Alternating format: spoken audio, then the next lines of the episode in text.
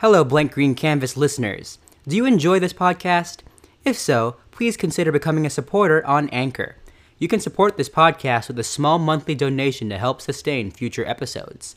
Monthly contributions range from 99 cents a month to $4.99 a month and $9.99 a month. Visit anchor.fm slash blank dash green dash canvas and click support this podcast to become a monthly contributor.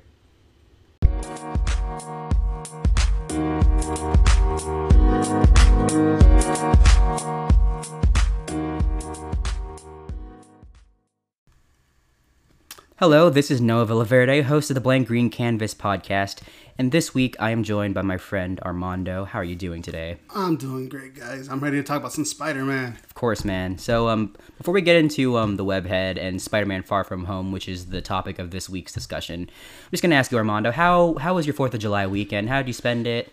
How have you been? It was very chill. I didn't really do much. I worked a little bit, then I stayed home and mainly watched binge watched the whole Stranger Things. Me too, man. Same thing here. Yeah, like uh, it was genius of them to release it Fourth of July weekend. I did watch Spider-Man that day. Well, oh, so you did both Spider-Man I did and Spider-Man and Stranger Things, and I experienced an earthquake. Oh, yeah. right in the middle of Spider-Man. oh wow. So was it during like a certain big sequence too? It was during the sequence when they were fighting. Was it a was it Pro, was it Bra, Pog? How do you say it? Prague, I think. I think it was Prague. Prague when the lava. Oh right, right, right. Well, we'll we'll get into Far From Home in a bit, but yeah, for us uh, Fresnans and other Californians, there were like two uh, aftershocks or so of an earthquake that we felt. I mean, I didn't feel any of them. It's funny. I've felt earthquakes in the past. I I felt. felt the first one. I did not feel. I did not feel the one on Friday. Yeah, I didn't feel the one on Friday either. You And they know. said that one was stronger. Th- yeah, that's what I kept hearing, and then I saw all literally every person on Facebook from Fresno, whether it's classmates of ours, they were like saying, "What was that?" Like it's pretty I bizarre. As soon as it happened, my sister texted me, "My my bed's moving." I'm like, "Really?" Because I'm standing here and I don't feel anything. Yeah, that's the thing about those earthquakes. I mean, I've been, I've lived, I've experienced shaking in there, and and like, oh well, that's weird. But I never, it's weird. I didn't feel these two big ones. And my coworker did. was like five feet away from me. and He said Right. he felt it, so I'm like, "Well, okay, well." Well, that's pretty frightening. Well, yeah, like I guess your Fourth of July was similar to mine. Uh, a lot of working. Um, you know, movie theater opening weekend. Spider Man just came out, so obviously it's gonna be pretty busy. And also uh, Stranger Things as well, which by the way, that's gonna be the center of next week's episode. I'm gonna bring in an undetermined group of friends to discuss the latest season of Stranger Things. Have a whole And circle. yeah, we'll see. Like, uh, I think Jorge will be part of that one. If you'd like to be down, I'm down. come in. I'm hope hopefully I'll find another guest or two. Might need to get an extra mic for that. But uh, it was cool. Uh, that was a great uh, week to kind of kick back. You know, my family were out of town for the weekend. You know, I wanted to come with them, but I had to work. Unfortunately, sucks. you know, they were enjoying the Bay weather as I was here in Fresno. At least it was. At least it's not as hot as it as it usually is in Fresno. Yeah, It's- like- it's been like low 90s, pretty tolerable. Yeah, usually, usually it's really hot, and I have huskies, so they always Right. they always want to be inside when it's freaking hot outside. And lately, they've been, I mean, they've been chill outside. There will still be those times in the day where it's just in, insufferably hot, but it's but thankfully it's not like as bad as it can be, especially given our recent years of having a drought in you know the valley and all in Like, California. around this time, it's usually like hundreds, mid hundreds, almost high hundreds. Yeah. So well, that was um, our Fourth of July weekend and everything else. You know, typical for our age. We're just working. You know, trying to. Did you enjoy any like good food or anything or barbecues no, or we didn't really we didn't really do anything big for Fourth of July. We just we just wanted to just chill. just Just- chill? Kind of same. movie, thi- yeah, same thing here. Like um, here at home, uh, we had some ribs. You know, my mom made uh, some nice shrimp cocktail, but uh, we didn't do fireworks. I'm over fireworks, dude. Yeah, we're a smaller family, so it's like mostly like if we don't do anything, just like a little cookout, and we just stay relaxed, just Yeah. watch movies, hang out together. Yeah, like No fireworks either. I hate burning money, and to me, fireworks is just burning money. literally burning. Literally things. burning money. I mean, when you're a kid, it's fun, but I gotta say, as It gets over after the first one. Let me tell you why it's over for me. Like, um, anybody who listens to the podcast may know I'm a big Disneyland uh, fan ever since I was a kid. So I've been there many times. So I've seen all the great fireworks shows I could possibly see because there it's by the castle, it's in sync with music and laser lights, and you're Disney, so it's like the magic. Pictures projected on the castle. The production's amazing, objectively, and I've seen other fireworks shows at other Disney parks or other places, and they're really good too. So the idea of like, let's say a friend asks me, "Hey, do you want to go see fireworks at like Chukchansi Park?" I'm like, "That sounds cool, but eh, I'm over it." Like fireworks, if they're not by Disney or from another big production that I go to or something like that, that means nothing. It's just noise, and it just makes my dog bark all night. Same here. My know. dogs almost broke down my door trying to get in. Yeah, but so that was Fourth of July for both of us. And anyways, uh, the reason why you listeners are here this week is because we are going to be talking about Spider-Man: Far From Home. But before we get into that film, we're going to be discussing the history of Spider-Man live action or animation uh, on the big screen, starting off from 2002 when Sam Raimi. Uh, directed the first Spider-Man film, which starred Tobey Maguire, Kirsten Dunst, Willem Dafoe, and James Franco, among other actors. Um, I don't know about you, Armando, but uh, I grew up on all those Sam Raimi movies quite a like, bit. Ten years old when those came out. So Do you did you see the first one in theaters? I don't remember. I don't remember, but I remember did I, I remember watching. I think probably at home the first time. But my question to you is that do you do you think those movies hold up? Here's my thing with it because I just watched the first one again recently, like yesterday actually. So let's talk about the first movie. I'll I'll say as much about those first two at least. I actually still really love those movies, even though I'll acknowledge yes they were a product of their time. But I find it very um, unfortunate that people are very dismissive of those movies for better for worse because they really influenced in a lot of ways the genre that we have right now. You know, and also looking back, I was surprised to see how much influence that you know Tim Burton's Batman and Richard Donner's Superman had, especially on those first two movies. You know, but rewatching that first movie last night, sure, a lot of it is dated and special effects.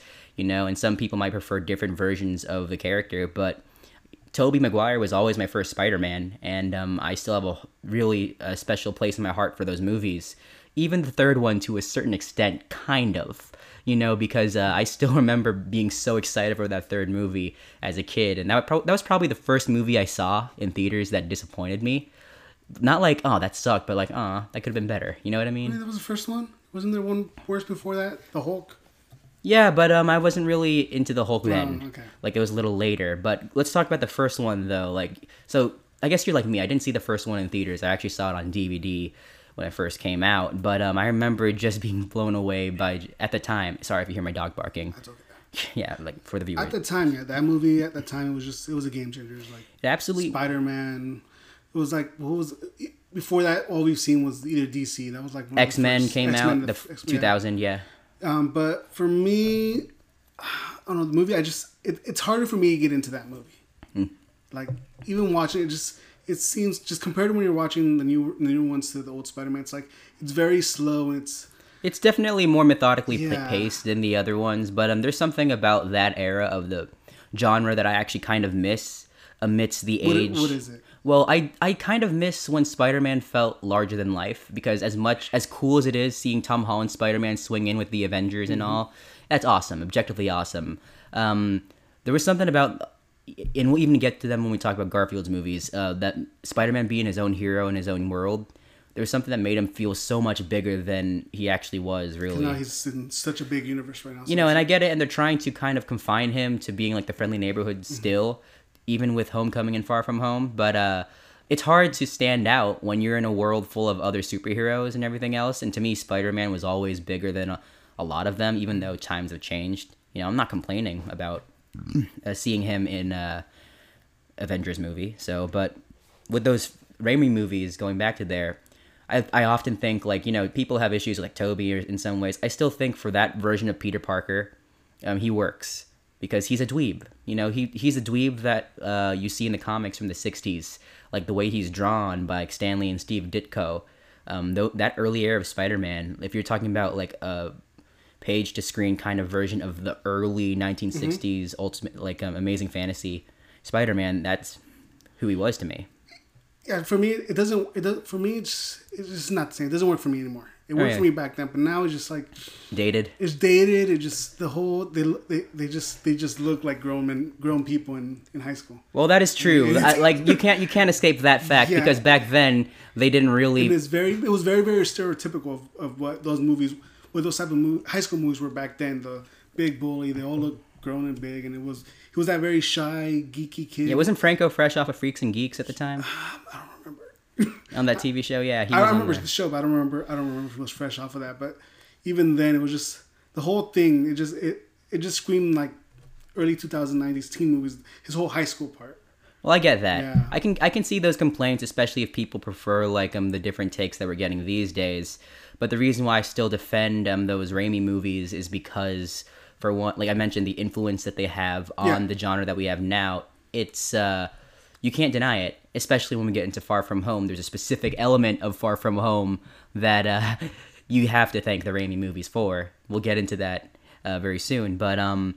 I wanted to bring those up because uh, like I have a lot of it's yeah sure part of it is just nostalgia for me being a kid and everything but um, I wa- you know I watched Spider-Man 2 still like that original Spider-Man 2 and I still consider that to be a, great film on its own right you know pushing Peter Parker to a a place where he's trying to make ends meet. That that's like I watch that movie now and I get it. You know what I mean? Like like bro, college student trying to balance Spider-Man, school, work, and none of it being able to work together. Yeah, and it's like you all reach that point in your life when you you're in your college age and you're just trying to find what am I doing, what are my priorities, and then you realize all the responsibilities you have and the sacrifices you have to mm-hmm. make. Like the girl that who gave you the opportunity to be with her, you know, at the end of the first movie, because she admitted that she had feelings for him, but he said no. He said no, because he had all this all this responsibility that he didn't think he could handle, but now he wants to be with her. But he wants it because it's like you can't deny what you want in your life, Yeah. and they probably like within those two years they remain good friends despite that awkward thing, you and know. despite him never being there as well,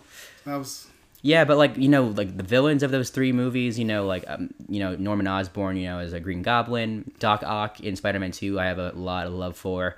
You know, uh, like Spider Man Two, I always think of that train scene, especially. yeah, that's the most one of the most iconic superhero fights. A train scene where he's my thing for um for Doc Ock for Spider Man Two is um what what what did you think about his basically his reason for as the villain like the whole the machines in the has got control of him now he the whole thing is just to finish what he tried to start His experiment? yeah his experiment Yeah, the Yeah, magnet. at Yeah, any cost.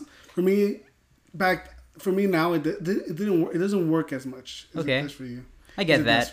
For me, because it's like nowadays we're getting because going back to to Spider-Man: Far From Home, Yeah, like you have this whole story that's connecting. He, he has a purpose of why he's trying to do something or why he's doing what he's doing. Sure. And for for Spider-Man Two, the I look back, I try to watch it today. It was just like eh, it doesn't really work for me for what Okay, was trying so to accomplish. so you could say your sensibilities in terms of what you'd like to see in a Spider Man movie definitely have changed as a result. Well, I think it's more of what I'm trying to see in movies now. Or Okay. like there's more of a I get that. There's more of a of an actual reason why a character's doing something compared to what he's trying to get accomplished, right?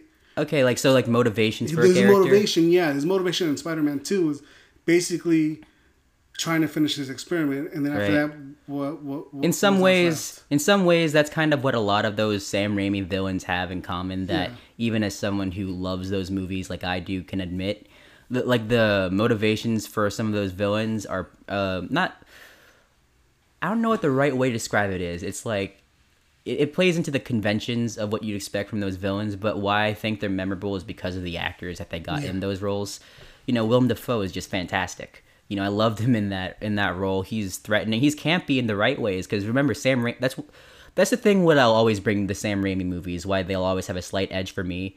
Not just because i watched them when i was a kid but also i still watch them today and i'm like the sensibilities that he has you could tell that those are his mm-hmm. movies. Like it's his stamp. He has elements of horror because you know the evil dead the movies. Look he has? you know like that doc ock scene in the hospital with like all the four arms Oh, coming to life? God, that like- is straight from evil dead. Yeah. Right there and i that's because the screams and the nails scratching yes on the floor. ex- absolutely you could feel it it's that's And where those you- action scenes hold up. It's just Yes. other parts of the movie that just for me just a little too. I, okay i get that and I, I i could actually sympathize with that you know but um my fit like you know everybody talks about spider-man 3 and how much of a mess that movie is as a result My thing for the only reason that became a mess was because they, the studio wanted. oh yeah in. that's a given they wanted to have because venom that whole there Sandman part was working for me. yeah And i agree He just became like a total like. that was uh, thomas thing, haden yeah. church right who played Yes, yes, sandman Church. yeah he was good like Yeah. he was really like The whole thing, this the part when he became Sandman and he was holding the the picture of his daughter and yeah that whole scene was great. Like was- they could have, if they focused it on, if they wanted to do two villains, they could have just been Sandman and Harry. You know, like have Harry be another thing he has to deal with, but then like oh, there's Sandman there. We have to work together to stop Sandman. But then that relation. But then they had to bring in Eddie Brock, Topher Grace, Yeah. who I like. I like Topher Grace. You know, he's funny. I like Not only him. was he dealing with that, then he was dealing with the whole Mary Jane and then the black. Yeah, it was such a mess of like and trying to do two so too many ingredients in the so kitchen. many stories. or too many cooks in the kitchen Like- if you want to say it. because um in recent years when i rewatched that movie there are elements of that movie that i think are actually great where i think whoa i like that part a lot more than i originally did but then the parts that are so bad and frustrating Yeah. stick out even more. So it's like this weird cluster of like Big. O- Can we cuss? yeah sure go a ahead. big clusterfuck. yeah pretty much. Go ahead yeah. Like yeah we, we'd like to try to keep it a little toned down overall here just for the viewers at home you know? But like uh, that's the funny thing. Like it was a big mess and everything about like then they were going to do a spider-man 4 sam raimi was going to do it. Black cat was going to be in it. She was going to be played by anne hathaway believe it or not and uh, vulture was going to be in it too i think uh, john malkovich was going to play him and they were setting up dr connors you know to play the lizard because he had like one arm remember Uh, in those yeah, old the- the one- movies the- he- by Dylan Baker. Yeah. But um, those plans fell through, and then um, Sony decided to Reboot reboot. the whole thing. My thing is, what'd you think of the actual Spider-Man? Like, Of Amazing like- Spider-Man. like Tobey Maguire's Spider-Man. Tob- okay. You talked about Peter Parker, but what about his Spider-Man? I think he's fine. Like he, he, I like him, and like for me, Peter is always more important. But at the same time, it's like I think he's okay in the suit. You know, he's okay. We never really got the humor there yet. that's that's the one thing that I like going heading into the next Okay. the new reboot is I loved I loved Andrew And this is where we get into Andrew Garfield, yes, so. I loved Andrew Garfield's take on Spider-Man. His Peter Parker was okay. That's where this, that's where we're gonna have a lot to say there because um so Marc Webb who directed 500 Days of Summer, which have you seen that? Yes, I have. I love that movie. It's been a while since I've seen it again, but I, I remember seeing it. I love that movie, and um, it, it, it- sorry, sorry about that, but like keys. you could hear a, a sense of that they were trying to. It was like a new trend that Hollywood was doing, where they would get independent movie directors and get them to do these kinds of films, which is a trend that I have mixed feelings about, you know, and. But like you know, they were gonna reboot the whole thing, and when you're me, I'm like, oh man, I love those old movies, but hey, something new. Andrew Garfield, uh, I just saw him in The Social Network at the time. I was blown away by him in that film. I was actually surprised they tried to reboot it so fast. Yeah, because those movies were successful. Even Spider-Man Three was still e- I financially even- successful. I don't think even even even- it even was like more than three to four years in, since the since the last trilogy ended before they rebooted it. Exactly. It's kind of weird how fast they reboot the like overnight. They they reboot them really quick. So um, Amazing Spider-Man, the first one, uh, it comes out in 2010. I mean 2012, the same year Avengers and Dark Knight Rises came out. So it was sandwiched between those big movies. And it did okay in the movies. it did okay overall and um i here's the thing i th- I, I'd go as far as to say I like that movie. Yeah, I like that movie. I like that movie. I don't think I love it because there's elements of that film that I think just kind of missed the mark in terms of me loving it. You know, I think the best part of that movie and the, like just those two uh, Spider-Man movies we got were the chemistry between Gwen and be- and Peter. Yeah. Yeah. like I mean, for one, you have Emma Stone in there, who I'll always love, you know, naturally. But their chemistry, which makes sense because they were together for a Yeah. bit in real life, their chemistry made the, made those two movies at least watchable. Yeah. I'd say. Like, um, is there anything from like those Amazing Spider-Man movies that stand out to you though? Like the first one at least, and then we'll get into the second one. one. The first one, first one. You know what? I don't know if I have anything that stands out. Maybe more was just the Spider-Man's quips. Okay, was- so you you was- were a fan. So uh, with Andrew Garfield, we, we talked about Tobey a bit. With Andrew himself, like as Spider-Man, you you really liked him in the suit. I liked him. In the I do too. I liked him in the suit too. It's what it's the it's the best. It's what Tom Holland does the best. He does he brings the both of them together. That's what Yeah. I love. That it was we got the Tobey Maguire as Peter Parker who everybody Yeah. loved, and then we got Garfield who was the Spider-Man we always wanted. Yeah, in terms of the humor, in terms humor. of his acrobaticness, yeah. You could tell it was him, like, and he had a good shape for it. Mm-hmm. I like him in the suit a lot. I actually, in terms of in suit personality, Spider Man, that's the one thing I'll give Andrew Garfield above the other two. Yeah.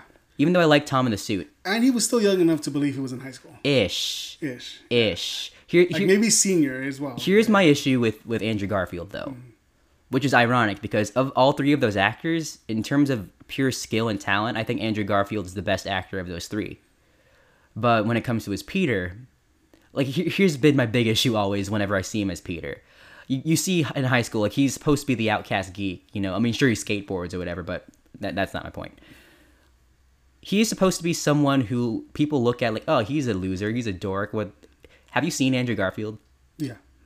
he's he's the kind of guy that every girl would fall over themselves to get with. The way he looked know? like, yeah, the way I saw him more, he was more of like the cool loner that like Yeah. would stand up for people. I just don't think that fits well for Peter. You know, like the cool loner. Like, and he shouldn't be a loner necessarily. He has friends. It's just that he's Unfortunately, he didn't have friends in that movie. yeah. That I, I- we didn't meet a single friend of his. no, like not even Harry, who doesn't come until the mm. second movie in that series. You know, and then we kind of get a sense of thing that he has with Gwen. You know, which is adorable and sweet, but it also feels like it should belong in a smaller movie. Mm-hmm. But that was always been my issue with him. It's like, okay, he's gonna put glasses on, so he's smart and he's a nerd. But I'm, He I mean, didn't wear like, glasses, did he? Well, for a, bit, Did for a few scenes. I don't remember.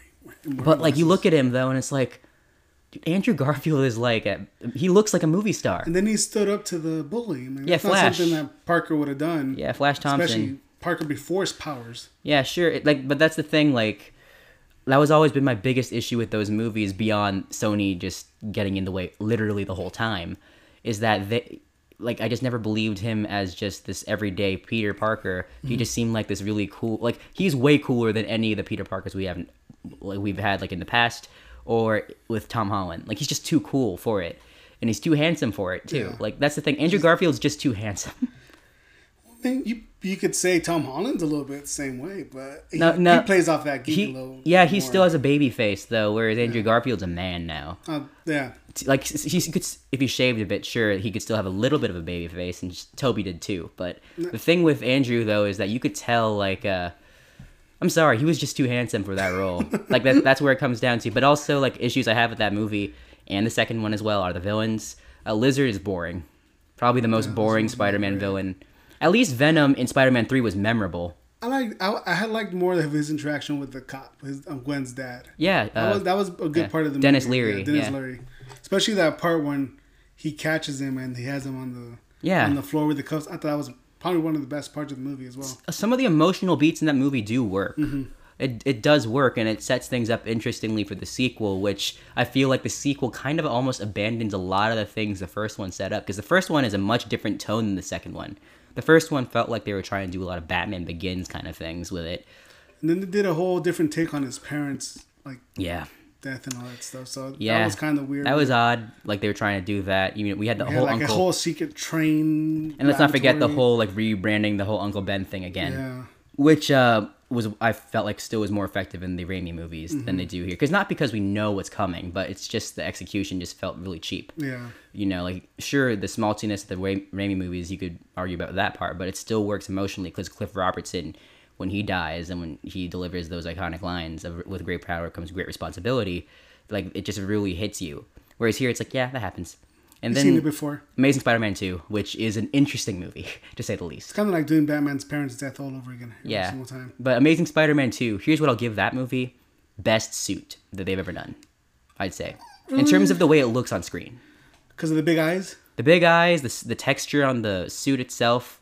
Sure, some might say, oh, looks just like the Raimi suit, but it's a more updated version. It fits more to the modern sensibilities. I love that suit so much. I loved how on the first one he kind of it showed him how he made his suit. Like a basketball. like a basketball. He used shoes. It was like they incorporated all these things that a teenager would be able to get. kind of. Yeah. Kind of. Well, it's funny because he was using Bing. Remember, he was using Bing in that movie, Yeah. and then he has a Gmail account in the next one. It, people like made Yeah, fun showed of that. him building his own suit. The second suit, I wish we would have gotten maybe I don't know. But uh, then, yeah, then the biggest thing with Amazing Spider-Man 2 that a lot of people feared was that it ended up repeating the same sins Spider-Man 3 did. Yeah. Too many villains. And then there was one unnecessary with uh with Rhino. Was it? Was his name? Oh, Paul Yeah, Paul Giamatti. The whole. One of my favorite character actors, and you tell me, oh, he's gonna be in this new Spider-Man movie. I'm like, yes. Is it like a finally!" Russian kind of gangster thing? Um, when even when, when I was watching that movie and he came up on screen and he had that whole accent, I was like, Yeah. no, That's bad. no, like that was that was legendarily bad. And uh, like he's probably objectively the worst of the Spider-Man villain. If we had to count him, that's the sad thing. We had to count him as a Spider-Man Yeah. villain because he's just a henchman, really. That was bad. You know, they were definitely trying to set him up for the Sinister The Six. shocker, the shocker didn't work either. That was just A little, yeah. That was, but that was very brief. You mean Electro, not Electro. Shocker. There, my bad, Electro. Electro, like Jamie Foxx. That's always been a weird choice for me because Jamie Foxx has always been like the cool, The whole the whole way they did it too, and then the, the way he was as a character just didn't work for me. yeah, Max, yeah, like he's a scientist at Oscorp. you know, and then he just he's just he's off He had this whole weird personality, and then He's on the he spectrum. powers, and he just turns into a completely different. how person. Peter's like you're my eyes and ears, Yeah. you know, and it, sure I kind of get what they're trying to go for, but it's just weird seeing Jamie Foxx like that, you know. And uh What else happened in that movie? I haven't watched it in a while. oh, sorry if, if you hear Yeah, me, I'm about to sneeze, but Who else did we have as the villain in that movie? Okay, so um, Harry Osborn is in there. He, Oh, he there moved away. D- Dane DeHaan, who I think is a good actor, but uh, that Green Goblin, no, Mm. no. And you know, like Gwen, she delivers the high school graduation speech. You know, they're just graduating high school. It's it was all a setup for like the big Gwen Stacy death death. scene, which is one of the most iconic Spider-Man I like stories. that death scene though. It was, it was a Let's actually good talk about that whole moment. Like, if we're talking about an isolated scene. As an isolated scene, I liked it. I think as an isolated scene, that's one of the best scenes in Yeah. Mm-hmm. any Spider-Man movie. It's perfectly done. It's the emotion is there. You feel it. Andrew Garfield acts his ass off in that scene. Like I, I talk a lot about Andrew Garfield and how I'm not a big fan of his Peter, but there I think he nails Spider-Man perfectly and Peter to an extent when it comes to the you feel it because you Yeah. love them together. It's adorable. The chemistry they have. So you, the way they interact, you you have those feelings like that. You Yeah. you feel it, the emotional connection's there. the connection. But then the problem with that movie is that it was Sony literally trying to set up their own universe in just with Spider-Man characters, which they're still kind of trying to do. But um, with that movie, like uh, you know, uh, Felicity Jones, uh, an actress who she was in Rogue One, she was in a few other movies.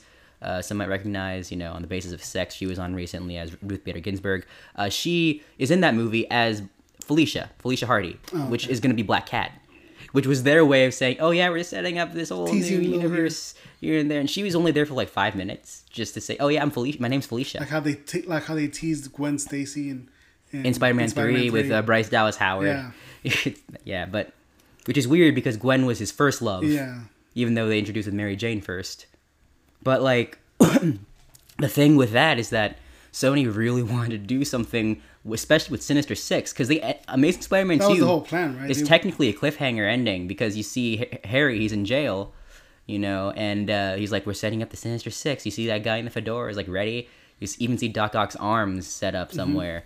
And um, it didn't turn out, and because uh, the movie underperformed, it didn't flop. It just underperformed, and then a lot of that thing with the Sony leaks happened, Oh yeah. you know, and then um, all of a sudden, eventually, Amazing Spider-Man three got canceled. Sinister Six, which Drew Goddard, who dir- who directed Cabin in the Woods and um, Bad Times at the El Royale, he was going to do that movie.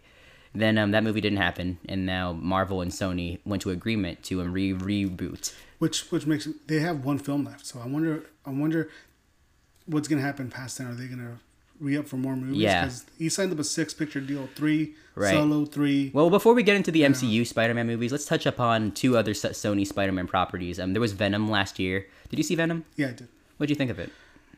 Was it a great movie? No. Was it watchable and fun to watch? Yes. It's it's so funny, right? Like Venom. If you're telling me like is it a good movie, I'm like no, No. no, it's not a good movie. It's I- It's actually kind of bad. Like it's actually really bad.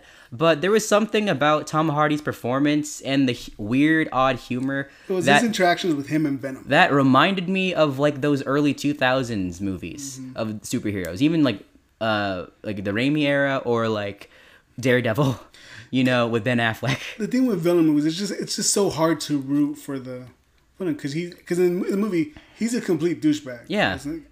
There's no Sure. reason for you to cheer for him. but my issue is that Venom is interesting only because of the fact that he's a product of Spider-Man's past Yeah. and you remove that it's like what's the point he's just some sort of gooey guy And now you're gonna have him saving the space, you know, and you have like um I mean, I love Tom Hardy, obviously, but and he definitely hams it up, which is fun to watch because Tom Hardy is a great actor. But it's just fun seeing him go a little crazy. You, you know, uh, you also have Riz Ahmed in there as uh.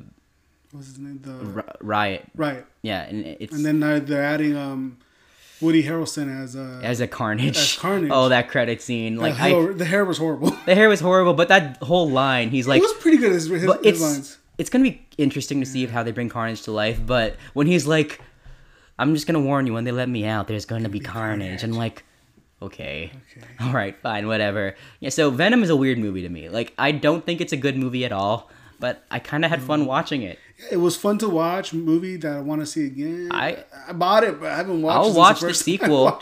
I'll actually watch the sequel. I'm down for it, and I'm just Weird- to see what they do. and I'm weirdly curious to see if it ever crosses over. My thing is, have you read any of the Have you read any of the Venom comics? Some, yeah. Some Todd is there any good run, stories that they have that maybe they can try to Eh, grab and incorporate? Like I, my Venom knowledge isn't the greatest. You know, I enjoy the character, but he's not. Honestly, he's not one of my. He's not like my top three favorite Spider-Man villains. And that's what that's what I love with the MCU does. They they they'll get inspiration from some of the stories that Yeah. they do in comics. I don't know if maybe that's what Sony's doing. So there's that with Sony. They're trying to expand their villains, even with Morbius. Morbius, Yeah, yeah. with um, Jared Leto, which is interesting. But like, then there's also, um, of course, uh, Oscar-winning film uh, Into the Spider Verse. Kraven too. Oh yeah, they're doing Kraven movie. Yeah, but we're gonna talk about Spider Verse briefly, which um I adore. I love that movie so much. You know, like I'd say that's in like top one or two of my Spider-Man favorite movies. It's watch. just such a delightful, beautifully anim one of the most stunning animated movies visually maybe ever made.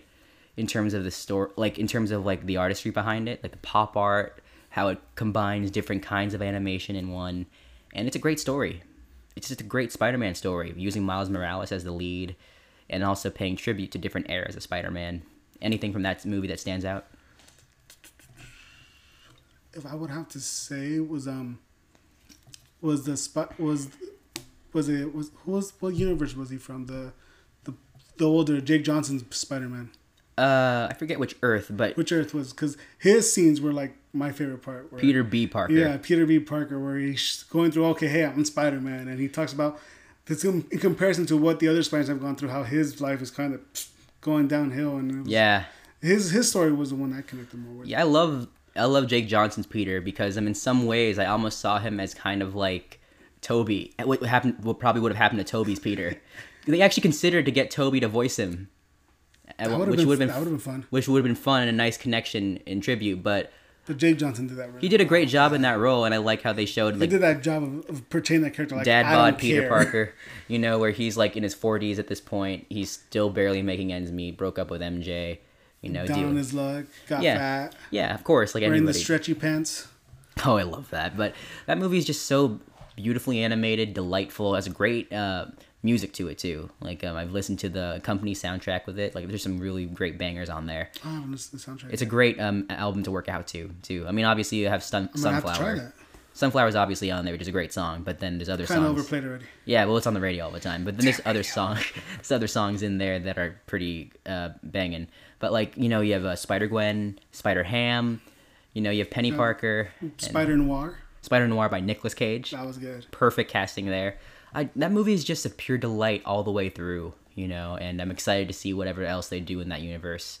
I liked um, Kingpin's motive to go on. Yeah, back. yeah, it makes sense. it was it, it made sense, and the whole the whole scene, Spider Man die on scene, which is the first time we've ever seen it before, Sure. and the whole connection where um, what was I gonna say? Ah, scrap that. Yeah, but that, that was Spider Verse. You know, we're definitely looking forward to the future of that side of you know Spider Man movies. But we're gonna actually talk about how you know Spider Man is now part of the MCU. He first swung in to Civil our War. hearts in Civil War, and I was really excited because I knew they had to cast someone who was significantly younger than what we've ever seen, because that's gonna be a way to stand out in that universe. Because you have a bunch of adults in the Avengers. What would have happened if you had like some high school kid? Not just not a 30 year old playing a high school kid. An actual high school kid. I mean, sure, he's 22, 23, but he looks like he actually is It 16. was the guy got cast. He was like eighteen. Yeah, around that age, Yeah. and he's like he's like as old as I am, which is cool. You can still play a high school kid. You know, Tom I'd say that. Holland. Yeah, you look at his face, and it's like, yeah, you're a baby. He's got a baby face. And um, when he first swings into Civil War, he leaves an impression. He really does. You know, The under um. So you talk Civil War. Okay, so. I don't remember what I was gonna say.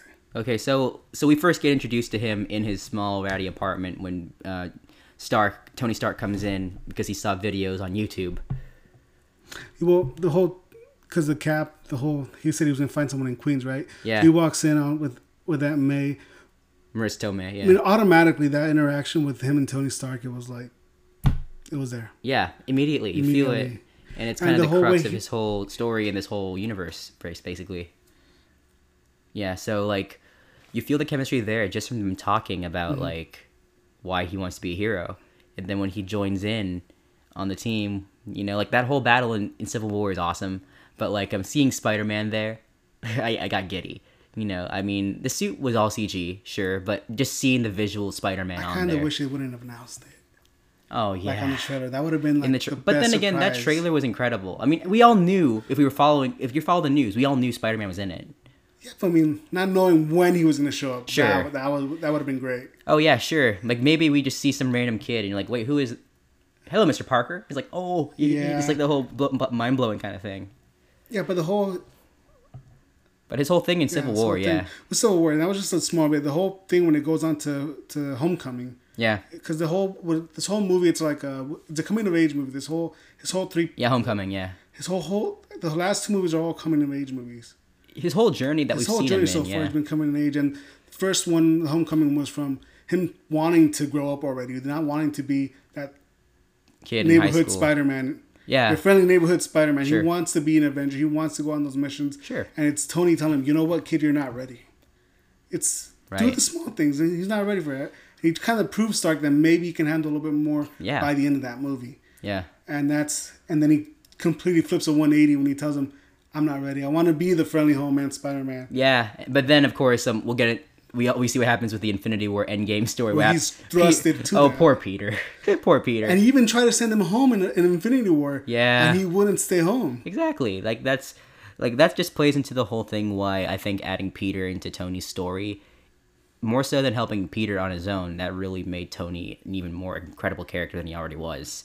Because you feel that fatherly connection that he really wanted. he's never really had. Yeah, he had a brief, he had a sense of it teased in Iron Man three with um that kid Harley, Mm-hmm. and then when he has Peter, it's like okay, now here's your first testing ground before eventually he has his daughter, obviously. But Yeah. going back to Homecoming, which I really enjoy too.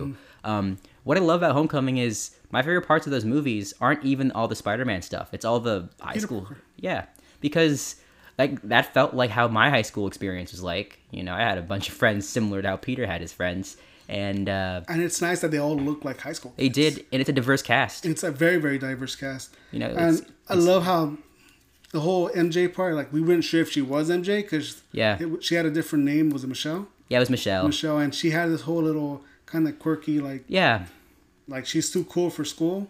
yeah, but it, it made sense in the like. It felt like somebody like all those kids in that school felt like somebody I probably went to school with. I like what they do with Flash, you know, where he's not like some jock. Like most people who are quote unquote bullies, I don't even know if we have bullies necessarily. It's just like people you don't get along with. It's that's what I felt was accurate. Where it's like someone you probably wouldn't like at school is probably who's someone who's similar to you. Maybe you're just like We're just having problems at home. yeah, Yeah, that there's a reason why he's lashing out.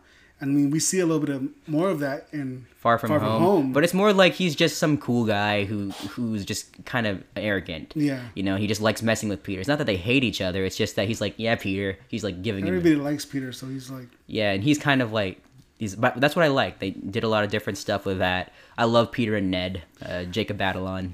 that's like the best friend connection we've we have Yeah. had in a Spider-Man from any of the other ones. Honestly, I kind of wish the movies were just those two. and, you It would have been a good movie, just them two.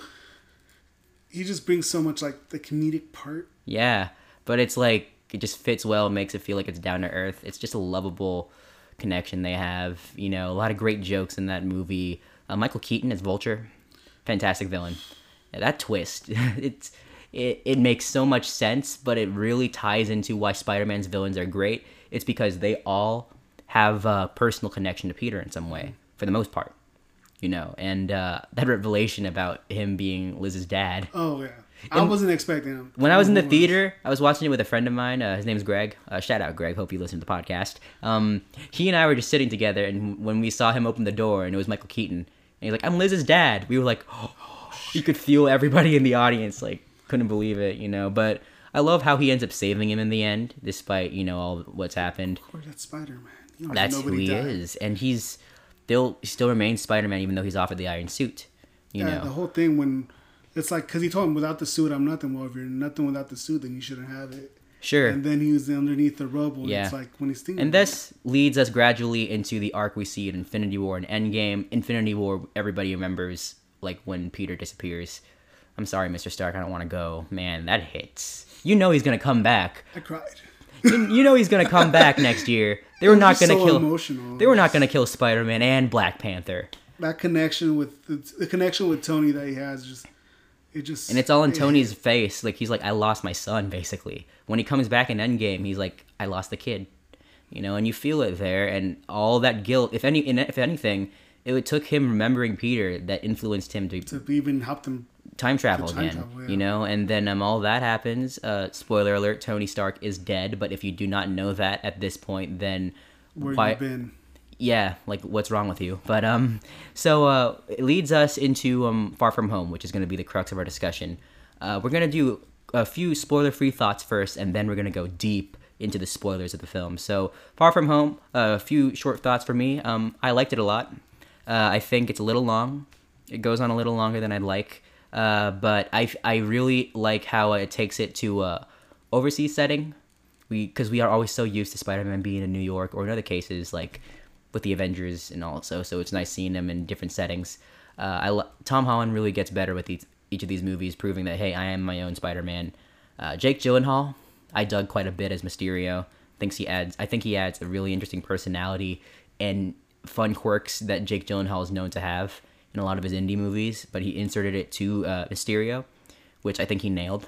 And um, it's just a fun like a lot i love especially the high school stuff just them and his classmates going on together that, that i enjoyed and of course you people have been hearing a lot about those credit scenes but that mid-credit scene in particular i couldn't believe it like i was blown away i'd, I'd arguably say that's the best mid-credit scene i've ever seen It was very meaty too. oh They gave you yeah you know it was the perfect sense of like whoa what's gonna happen and then like- something comes up that i just couldn't believe but your thoughts spoiler free on far from Spoiler free right now. I think that's best, hands down, my favorite and probably best Spider-Man movie I've seen so far. okay and there was a lot. There was like I said, it was it was um it was basically Spider-Man's introduction to the world. Kind- say without saying specifically how yeah, yeah It's, it was it was Spider-Man's coming out party, and it was Spider-Man's beyond new york forward as the face of the MCU. Kind of, sure. Yeah, because he's Spider Man, okay? Iron Man's gone, uh, Steve's gone, uh, Black Widow, even though she's having a movie next year, she's gone, She's gone. you know? So it's like, uh, obviously, the new uh, generation team that we have, they're going to be the new Avengers. And although Endgame's going to be a hard story to top to build up to again, I'm curious to see how they go through that. Anything spoiler free that you wanted to shout out, though? Apart from No, home? you said it pretty much. Most of what I had to say. Um, Jake Gyllenhaal. I mean, he did a great job of buying you in before he, Yeah. you know, did what he Yeah. you expected Mysterio to do. Yeah, of course. The whole. Well, no, that's spoiler free. I can't even say that. yeah, but like anything with like uh just the classmates of his or even like with Nick Fury and and his involvement. Nick Fury, his involvement. I was kind of surprised by the end. Um, the What- last, the second part of the Oh yeah, the, what they reveal about of the his thing. the thing because um I wasn't expecting them to be back. yeah. Oh yeah, yeah, Yeah, yeah. We'll get into yeah. that in a moment. But like anything with the classmates that stood out. The classmates, Or, um, like that experience. His interactions with uh with the kid who didn't get blipped.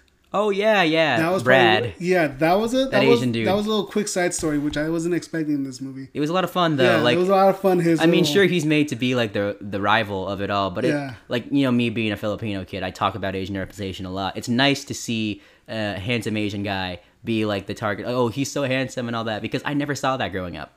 You know, like in movies and TV shows, we were always like the bullied, or not not bullied, but we were always like the too geeky or martial arts or uh, no no girl would want basically no girl wanted to go out with us. the, the happy and and Peter relationship. Oh yeah, I love that that relationship was too. that, that was a relationship that really brought back Jon Favreau. feelings with about Tony and stuff. Oh yeah, when they're talking to when they're Yeah, reminiscing the- about Tony. The whole plane. It, it still hurts. It's still a fresh wound Yeah. for for them and They, for they, us. they, they threw salt in it. oh yeah, I, yeah. So that was basically our brief spoiler-free thoughts. We're gonna go spoiler-filled for the next few minutes, basically. So if you haven't seen Spider-Man: Far From Home at this point, uh, tune out, go check it out, then come back around this time because me and Armando are about to spoil. So, you shoot. Go ahead. okay, so we start off the movie with basically was it Peter being was it that whole scene we seen in, in um in the trailer with Peter and Aunt May at the the check thing. Yeah. Oh yeah, like this is a charity the, event. The whole charity event. Yeah. So that was how we opened the movie. That's how we got the whole thing with him and Aunt, with fight with not fight with uh what's his Happy. name? Happy and Aunt May. They're having a fling. They're having a fling, and that's automatically the last. Oh no, that was that the opening. No, well, it actually opened. The Tony Stark tribute. There was a tribute from the school. The school you with know, uh, Whitney Houston's. when that played that- over the Marvel logo, and then you had like Cap, Steve. I mean, Steve is an old man now, technically, but they'll count They him. don't as- know that. They don't know that. And you know, Black Widow's gone, Black so Widow's it's like gone. they pay tribute to And them. Tony's gone. The blip. I like how they call it the, blip, blip. You know, and how that guy talks about how wow, my younger brother is now my older brother now. yeah, the whole scene was funny. It's like, oh, well, this Asian kid, like you were saying, the, It's just kind of funny though that they kind of explained the what. But how hilarious is it that literally all of Peter's main classmates they all disappeared? it's I mean sure it's it's part of the the logic of the universe, but it's kind of funny that it's they they all all happen to disappear happen together. to disappear together just to be part of the story. I mean it's cute. It's it, it is what it is. But it actually began with a cold opening with like uh, Fury and um, Cobie Smulders. Oh, there you go. I And they find it- Quentin Blake Blake, you know, going like you don't want any part of this. Yeah. You know, and then it leads into all of that. The trip, you know, uh, Peter's still coping with losing Tony and also trying to find what he wants to do. He doesn't want to be Spider-Man at the trip. Because yeah, because he gets bombarded at that fundraiser thing. And Yeah. that's where he kind of gets like anxiety And the stress of it, and yeah. the stress of it. It's because Tony, because Peter wanted to go back to what Tony said. Tony told him to be your friendly neighborhood Spider-Man. Exactly. and that's what he's trying to do. But with Infinity War and Endgame, it's like you they've pushed you to the main spotlight. And now it's like you wanted this. You wanted to be the big shot. You wanted to be the Avenger. Now you wanted an to be an Avenger, don't you? And Now, you're an Avenger. Now, Yeah, for and better or for doesn't- worse. He doesn't want that yet. He's not ready for that. Well, also, I don't think he has any of the other teammates on his speed dial yet. You know, I don't. I don't think they're he all can. gone. Yeah, Thor is off with the Guardians. You know, And we got that from that scene when he was trying to get Fury to find someone else. Yeah, I couldn't talk to you at the funeral. It just didn't seem right. Yeah. Like I doubt Peter wanted to meet all the other Avengers when his surrogate uncle figure or father figure just died. You know, so he probably had no time to introduce himself to the rest of the team, Uh, he was he except was, maybe a hi. yeah, he was done with Spider Man. He wanted to go on his vacation, just be a normal kid. Be with his friends, you know, Try talk to, MJ. Try to get with MJ. Basically, that's what I would have probably been like, you That's know. That's what you wanted to do. But when you're in high like i don't know if you were like this like i was when i was in high school like when it came to a girl that i just was smitten over that was all i could think of you were thinking of plans of how to talk get to her. her, to be your girlfriend and Yeah. surprise her. And you know Yeah. and even that accurate it's kind of funny it's like i have had friend experience where like with ned he goes out with with betty for a bit you know briefly i mean sure it was only for the trip but i found that kind of cute and Yeah. relatable where you meet somebody like hey I, you're cool you're cute you like that and, and then at they first just they were like, uh, It's all puppy. Yeah. Sure, but it's it's adorable and it's sweet. I like I liked that. You know, Ned's always funny. So whenever he talked about being in love with because Ned, man, Ned wanted to go on the trip, but he wanted to because they were older now. They wanted he wanted to be a bachelor, yeah, American bachelor. so in American Europe, Bachelor yeah. in Europe. Yeah, so the whole thing they ended up in Europe, and that's when Fury kind of hijacked their trip. Oh yeah, he he literally hijacks the whole trip for them. He kind of brings them to different detours. We see Hydra Man in one of the first big action sequences, which was a really good sequence. The one, the the the Venice sequence, Yeah, in Venice with, with Hydra Man and coming to life. Peter kind of he sees Mysterio, for the first time, and and, it's like, "Whoa, you're so cool! You're you're one of us. You're a hero." And that, and it's like, we. I mean, if you're a comic book fan, you know something's up. You know something's up, and even if you're a regular viewer, you because probably going know. into the movie, everybody was was um was predicting oh multiverse because they, they said it in the In, in- or in- even specifically saying Earth yeah, six one six. 61, Yeah. so yeah, and those were homage to the comic books where they had those Earths named Yeah. exactly how they were. Indeed. And I mean, Parker like they told he, he thought he thought Fury was actually going to just let him go. Right. Yeah, and I mean, he's like, okay, well, you have Mysterio. He can help you guys. He's the new hero. Mm-hmm. He can take over, and and that's he gave him the glasses after that one, was- wasn't it? Oh yeah, that was in the bar a little later after that second time. no, no, no. I'm talking about Fury gave Oh, the glasses Fury to- giving the glasses. to, right, right, to right. Peter, yes. and then it was said, "I trust you to be." For this, for the for the future, was it? I forget specifically, Specifically. the words, but something along those lines. Yeah. Yeah, But yeah, so Peter just wants to go through his plans with MJ, which isn't working because oh, you know. okay, we got to talk about this part. The the the basically the the father or the the powder pow scene with the Mysterio and and Peter, where he comes up to him and tells him, "What do you want to do, Peter?" Yeah. And he has that heart to heart felt where I basically that's where I felt like I bought into the fact that maybe Mysterio wasn't the bad guy For, for a he had moment. that heart to heart with Peter for a moment. and trying to get him to trust him. But that's part of what I liked about Mysterio is that even when he, you know, turn we find out what happens and everything else. And when he ends up trying to go after him, he doesn't want to initially. He's like, no, he's a kid. Come on, Hmm. Yeah, let him he go. He just wanted to get the glasses. But then at, at, when I obviously when it hits, hits the fan, he's like, yeah, screw that kid. I need to stop. You know. so- so you but guys but keep- initially he's like, no, come on, he's a Okay, kid. so you guys keep hearing us talking about the glasses. yeah. So can you tell them what the glasses were actually? Okay, so the glasses uh was so um they were Tony's. Tony wore them in the past, you know, like uh in previous movies, and they were some sort of interface for him to It's use. Edith. Edith, yes, Edith. And then um, Peter uses them, and initially he uses them trying to get uh, a photo deleted off of Brad's phone, you know, because um, Peter, through the worst possible timing, was caught by Brad in his underwear, basically. But it looked like he was gonna hook Trying up. on a suit, the, the stealth suit. yeah, but you see, you're, you're Brad, and you're like, wait, there's this really fine girl. And that's when we find out that Brad is trying to get with MJ too. Yeah, yeah, well, yeah, of course, you know, it's, there's that part of it, but it's like, oh, dang it, you know, like when you're a kid, when you're in that situation, that's like, oh, that sucks. And that's when we kind of got like, okay, well, Brad's a dick. Yeah. Because he took a picture and was like, okay, well, I'm going to show Dude, it come to MJ. on, come on, man. That's just too I'm trying petty. to go low blow. That's Come on, too man. petty, Come- man. Come on, man. Like You're be- you should be better than that. you should know better than yeah. Like that. That was interesting. But then, of course, Peter accidentally sets off something that was basically targeting Brad, literally to kill him in the bus. Which that was interesting, to say the least. You know, and then obviously he finds a way to stop it and everything else on time. Then more missions happen. You know that whole scene with the Ferris wheel at The the, opera, which is really good. And proper because they said basically, so Fury by then already hijacked the trip, so now he's dictating where they're going next. Yeah, the stealth suit. Yeah, the stealth suit because he wanted Peter to go.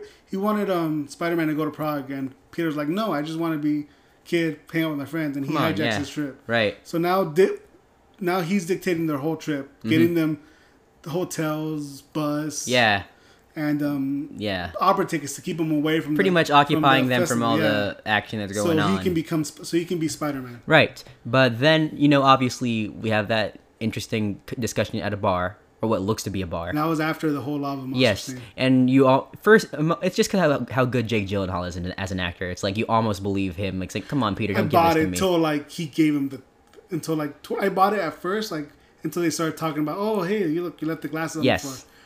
But even before that, that's when um, that's when uh Nick Fury's character Samuel Jackson he kind of went off on Peter yeah, because like you're you, Not supposed you to do use that. the glasses to to put a hit on your friend. yeah, yeah. So then it, it, is revealed Mysterio's real plan.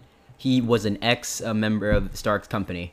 He and was, he, it he goes created back to, yeah. it goes back to Civil, Civil War, War. yeah. And I love how they just connected all the They even brought that one guy from the first Iron from Man the first back. Iron Man was like Yeah. where um what's his name's character Forget uh Jeff Bridges. Jeff Bridges Yeah, Jeff- Obadiah Stane's Obadiah like Stane Tony Stark. built this in a yeah, cave, in a cave, yeah, with a box with of scraps. scraps, yeah, yeah, and exactly. you can't even build one.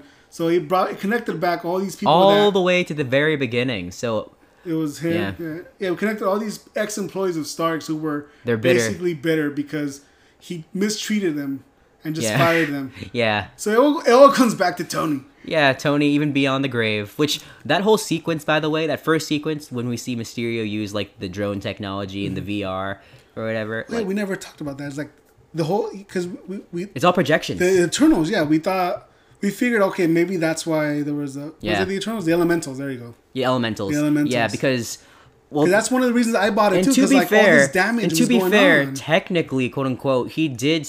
He could be lying about different Earths, but maybe not. Yeah, because I bought it at first because I'm like, okay, well, So he was Mysterio BSing does his- illusions. That's the thing with Mysterio. Mysterio, just like in the comics, he was a bullshit artist. Yeah. You know, he always lied his way to get through things, and he also wanted to be seen. He had an ego. Mm-hmm. You know, so he had a little mix of that here and there. You could tell he kind of wanted to become like the new Tony Stark in some ways. You know, like he seemed like somebody who could really rise, but he, you know, all that baloney happened with him and Tony. But that whole sequence with him and uh, that first time where we see all those projections truly presented in a way with Peter, like the way he manipulates reality using like that grave of Tony and having Mm-hmm. oh, okay, that's a that was a scene after he found out Yeah. what he did. Yeah, yeah when Peter realized he screwed up. yeah, yeah. Because after that, they were he went out on a he, he went back to the hotel after he gave the glasses to to to Mysterio, right. and then he actually got he got MJ to go out on a walk with him. Yeah. and that's when he was gonna tell her, hey, I like you. I like you, but instead she's like. Now you're Spider Man. You're Spider-Man. Right? He's like, But "No, I'm she- not." But she was only co- mostly confident. She said she was sixty percent sure. Yeah. But then, of course, all that happens, and then you know, And then she showed him the the piece of the The Delilah. the, the projection. Oh, oh yeah, right, right, yeah. Sorry. Yeah, the projection where They found. they found and they accidentally activated, and that's how he found out Mysterio was lying. Sure. So then we let's fast forward a bit. So we go through that, and you know, like a Mysterio, it looks like he stops him for a bit, and then to, uh, Peter reunites with Happy for a bit. They reminisce about Tony again, and then all where where does the last scene take place again? The big The action last sequence scene takes place in that in London. in London. So it takes place in London. That whole sequence, you know, have Peter and his friends. His friends are off in their own thing, you know, which is pretty funny on its own. But then he has to deal with, you know, Mysterio on his own. That's a really good battle.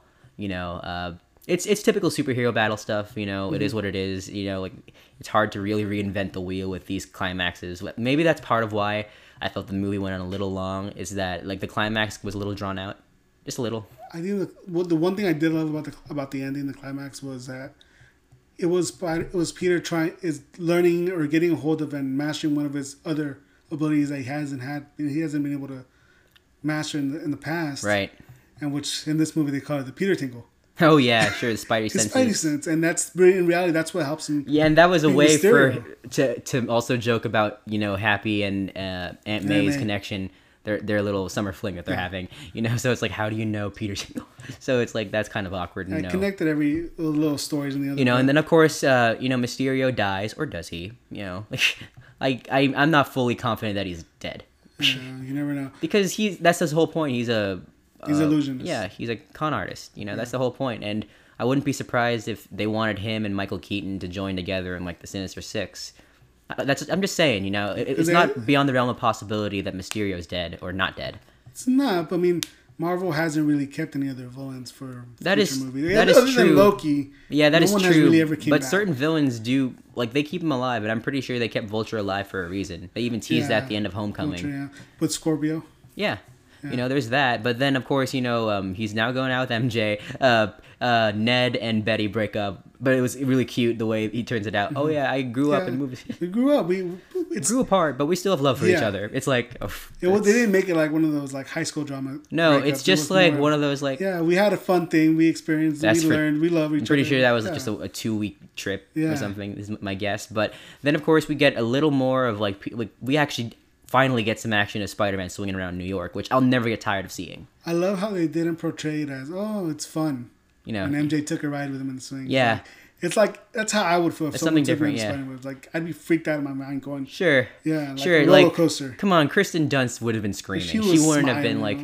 "Wow, her hair this was is all amazing." You would have been freaked. Like, y- you know me, I, I'll defend those movies to my grave. Yeah. But it's like, yeah, it's, that's kind of funny in retrospect. and more then, real. But no matter what, no matter what Spider-Man I'm looking at, I just love seeing him swing around New York City. And it's fun how they finally took him out of Queens and Yeah. they put him in. I think they're really going to finally put him in the big city in the next one. Although I think the next one is going to be about graduation, obviously, because I think he's a senior at this point. Dealing with that, now that we're going to get into the mid-credit scene, that uh, we see a video of uh, Quentin Blake in his last moments that we think are his He last said he had a contingency plan. Yeah, and then it That turns it. out he reveals the identity of Spidey to be Oh, Peter Parker. we can't forget who revealed the identity of Peter Parker. Yeah, It was J. Jonah Jameson. and not only J. Jonah Jameson, It was J.K. Simmons. he comes back. And regardless of how you feel about those Raimi movies, that is the most perfect casting of all time. I loved how they kind of portrayed him as Alex Jones. Oh, that that's so obvious, right? Like even the was- same hairline. It was a daily something dot net. Dot daily net, like. Infowars.com. You know, it's the same kind of font, sure, a different color scheme, but it, it's basically Infowars. I mean, he's always been basically Alex Jones to a certain to a ex- certain degree. Well, I guess that's he always hated Batman. He always had these. that's gonna not be Batman, their Spider-Man. yeah. That's gonna be their way of distinguishing themselves. I get, or distinguishing this J. Jonah Jameson from the Sam Raimi ones. Mm-hmm. But it also kind of gave me hope in my dream fantasy Spider-Man movie. Which you want to know what it is? It's a whole multiverse. Yeah, a live action multiverse, and Tobey and Andrew come back, and Sam Raimi directs it. And you could have Miles come in too. It could be that kind of thing where it's like, wait, what's going? Like Tom Holland's like, wait, what's going on? And all of a sudden he sees the rifts in his reality. Like, can you imagine how much money that movie would make? I just hope it's good. Yeah, it should. It could be good, but you know, it would be the the reason why I pitch it is because it'd be a great opportunity to give a better ending to both Maguire and Garfield stories because they never really had a proper good ending. I feel like my And it could play with Maguire deserves a proper ending. I don't know. Yeah. If Garfield did enough to. Yeah, that's true, but it, it could give him something. It could give him something to chew on. And can you imagine the three Spider-Man, like those three Peters together, just talking about their lives and realizing, whoa, how are we so similar? And the generational thing, and even if you go into their worlds, you could see how different their world must feel. You know, because Sam Raimi's world was so specific. Mm-hmm. You know, uh, Andrew Garfield's was also its own thing, and this one is MCU. I think Garfield can go off and play the the Jake Johnson Spider Man. yeah, that'd be he- funny. You could bring Emma Stone back as Spider Gwen. Like, just I'm telling you right now. There's so many different Sony. Sony, Tobey Maguire, Andrew Garfield. If you guys are listening to this, please do it. Please. You don't. You don't even have to pay me. Actually, you can pay me if you want. But yeah, for real, like, how cool would that be? It's about like it would play with the whole idea of reboots and generations and nostalgia and people having different favorites, and it it would just I think would be an interesting way to go, you know. But so and then the very last credit scene, which describe, The scrolls. yeah, So basically, we see Maria Hill and Yeah. um, Fury, and Fury basically the scrolls this whole time. whole time. But it's not like the whole time as far as like since way back then. It looks like Fury went out to outer space. yeah, and made sure they did it for him to make Yeah, took care of business while he's doing whatever he's doing in outer space. Which I heard rumors that maybe he's out there recruiting because he knows there's nothing for him to left to do in, in, yeah, in Earth. To- like he just witnessed like okay, three of my big heroes are gone. They're gone. I need to go find people who More people, more people that can protect the universe, the universe. before they even get to Something, Earth. something happen. Something like Thanos happens again because you know something Galactus, maybe You have Galactus. You have um, Doctor Doom, Doom. but he that's. That would be already be in Earth. Yeah, but like I'm still curious to see how they introduce mutants eventually because the thing with mutants is that the whole point of mutants is that they're an allegory of like minorities in America. That's why there's. I still think there might be a multiverse. That I, that would make sense to do it because it would be weird because you already have superpowered beings in in the world. What's so different about them being mute? Like Maybe sure in comics it makes sense, but when you put them on screen, it's gonna be weird. I mean, we have kind of like a little like like a taste of it in Yeah. in what they do on TV with DC, right? where Supergirl is part of a different universe. Sure. So maybe it can be something like that. I don't, know how they will open the gate though, or I mean that's it's been done on TV, so Right. I, it could be done in the movies, maybe even better. That'd be interesting. So we're we're approaching about an hour of talk now. We're gonna start closing up, but let's talk about like just some quick uh, hopes for the future of Spider-Man because I think with the credit scene it gives something really interesting. We're gonna see Peter in the public eye now. Everybody knows he's Spider-Man now. Oh yeah, that was we left that out. But we kind of talked Did about we? it a bit, Yeah, yeah, sense. But yeah, that's going to be a huge adjustment for for for Peter Parker himself because he was mainly this whole thing was keeping his identity. yeah, that's all Spider-Man is about, really. And he's only revealed himself in the comics once or twice. Yeah, One of them was the Civil, War. Yeah, that was a big thing in the Civil War comic. And now he and then it's not only that, but it's also revealed that he they're saying he killed Mysterio and he's the villain Right. because of the footage where it says execute all of them. Oh yeah. So yeah. now he not only is he unveiled as unmasked, but he's also the vigilante. Oh he's yeah. that- So it's like, how? What are we gonna see in the next movie? Is he gonna is he gonna be running from the law? Is he gonna be and also a bunch of his classmates are probably going to either like hate him or go like, "Hey, dude, can you?" because his normal life is done. There's no normal back Nope. to small town. Yeah, or- so they finally find a way to make it a lot different than it was in the past. Because for one, there's very few secret identities available in the Marvel Cinematic Universe. I don't think there is none right now. I mean, I guess Matt Murdock, but we'll never know what happens to him for a while. if he's even in the actual whole MCU, but as far as like Yeah. the, nobody really has a I still have hopes. I mean, it's a pipe dream at this point, but I do would I would love to see Spider-Man and Daredevil together. It's too dark. It's too dark, sure, but they could find a way. I, I mean, how cool! I, you've seen the, their dynamic in the comics; it's perfect. Yeah. And you know, we saw uh, Wilson Fisk in uh, Spider Verse, so um, I still have my hopes But what do you expect for the second for the next movie? for the Spider-Man graduation. That's my graduation. guess. But I mean, how is there a graduation? I mean, I doubt he's going back to school after. Homeschool, yeah. maybe, or like he's taking adjacent classes or something. I don't know, but Huge cliffhangers. Like, what's gonna happen next? well, And we gotta wait another two to three. Sorry years. if you hear that my dog barking in the background, everybody. But uh, Comic Con, which I'm going to be going to in about a week and a half, The- uh, Marvel Studios will be there, and they're going to be announcing Phase Four. I'm pretty sure because um, Warner Brothers won't be there. Sadly, I was looking forward to seeing Warner Brothers there, but um, I guess they're sitting it out, sitting out this year because they have much bigger plans next year.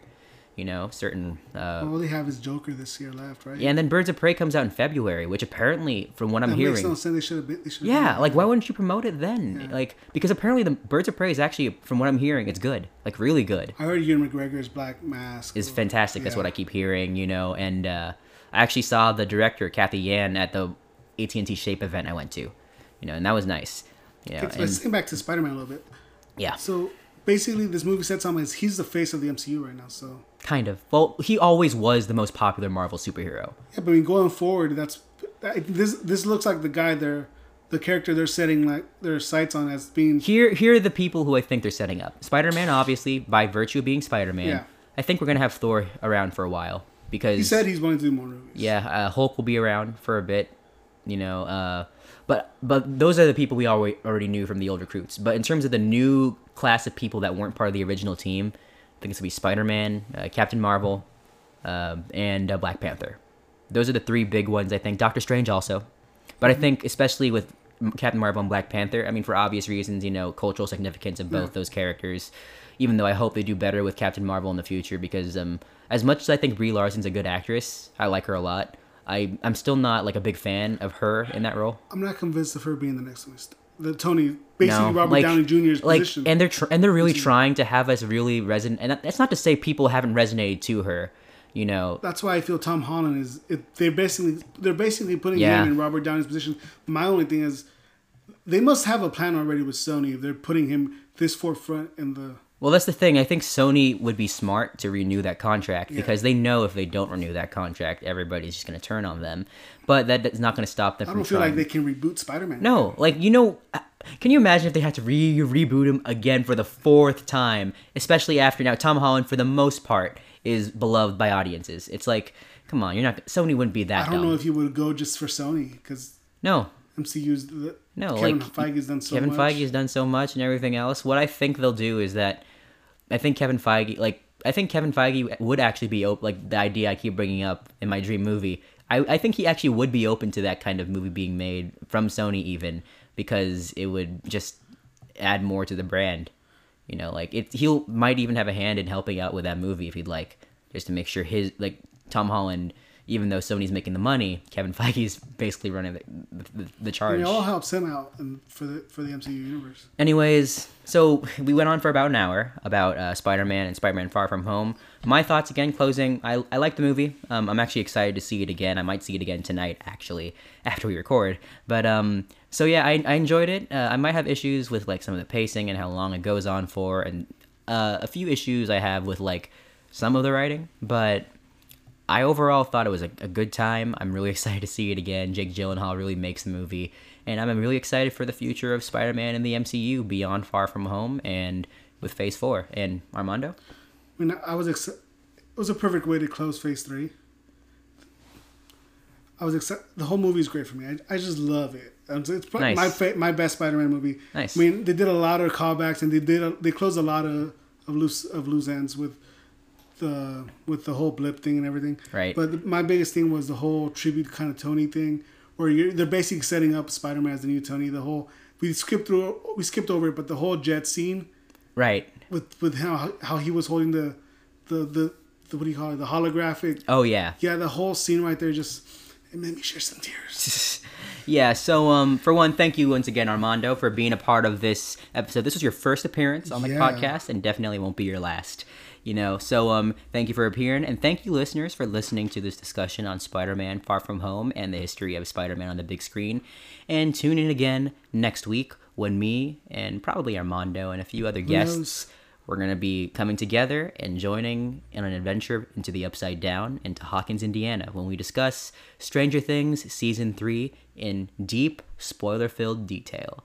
So, thank you very much. I am Noah Villaverde, host of the Blank Green Canvas podcast, and I will see you again next week.